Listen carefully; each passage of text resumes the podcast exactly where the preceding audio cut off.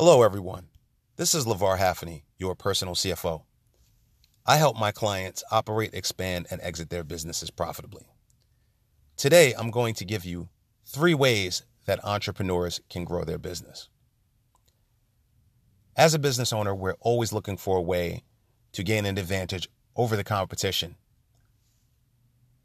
The first way is that they work in their business as well as on their business.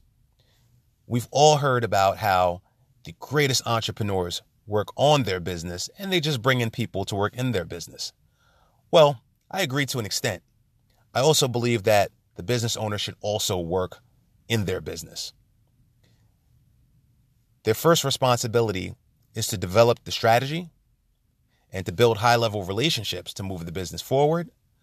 But you also want to get into the trenches and work on the technical operations so that the business runs efficiently and effectively. Number two, they seek out the best of the best to run their business. As I've mentioned before, business owners should develop an advisory board, but they should also develop a team of specialists and experts who can bring their expertise to certain roles within their business so that the business has a higher probability to reach its goals. And number three, they maintain efficient policies and procedures. I always advise my clients to find ways to standardize their business. They want to make sure that the business can run without their day to day involvement.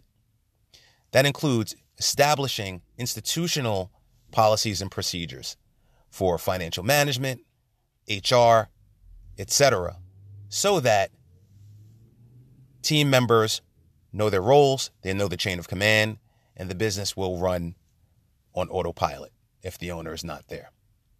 So these are just three ways.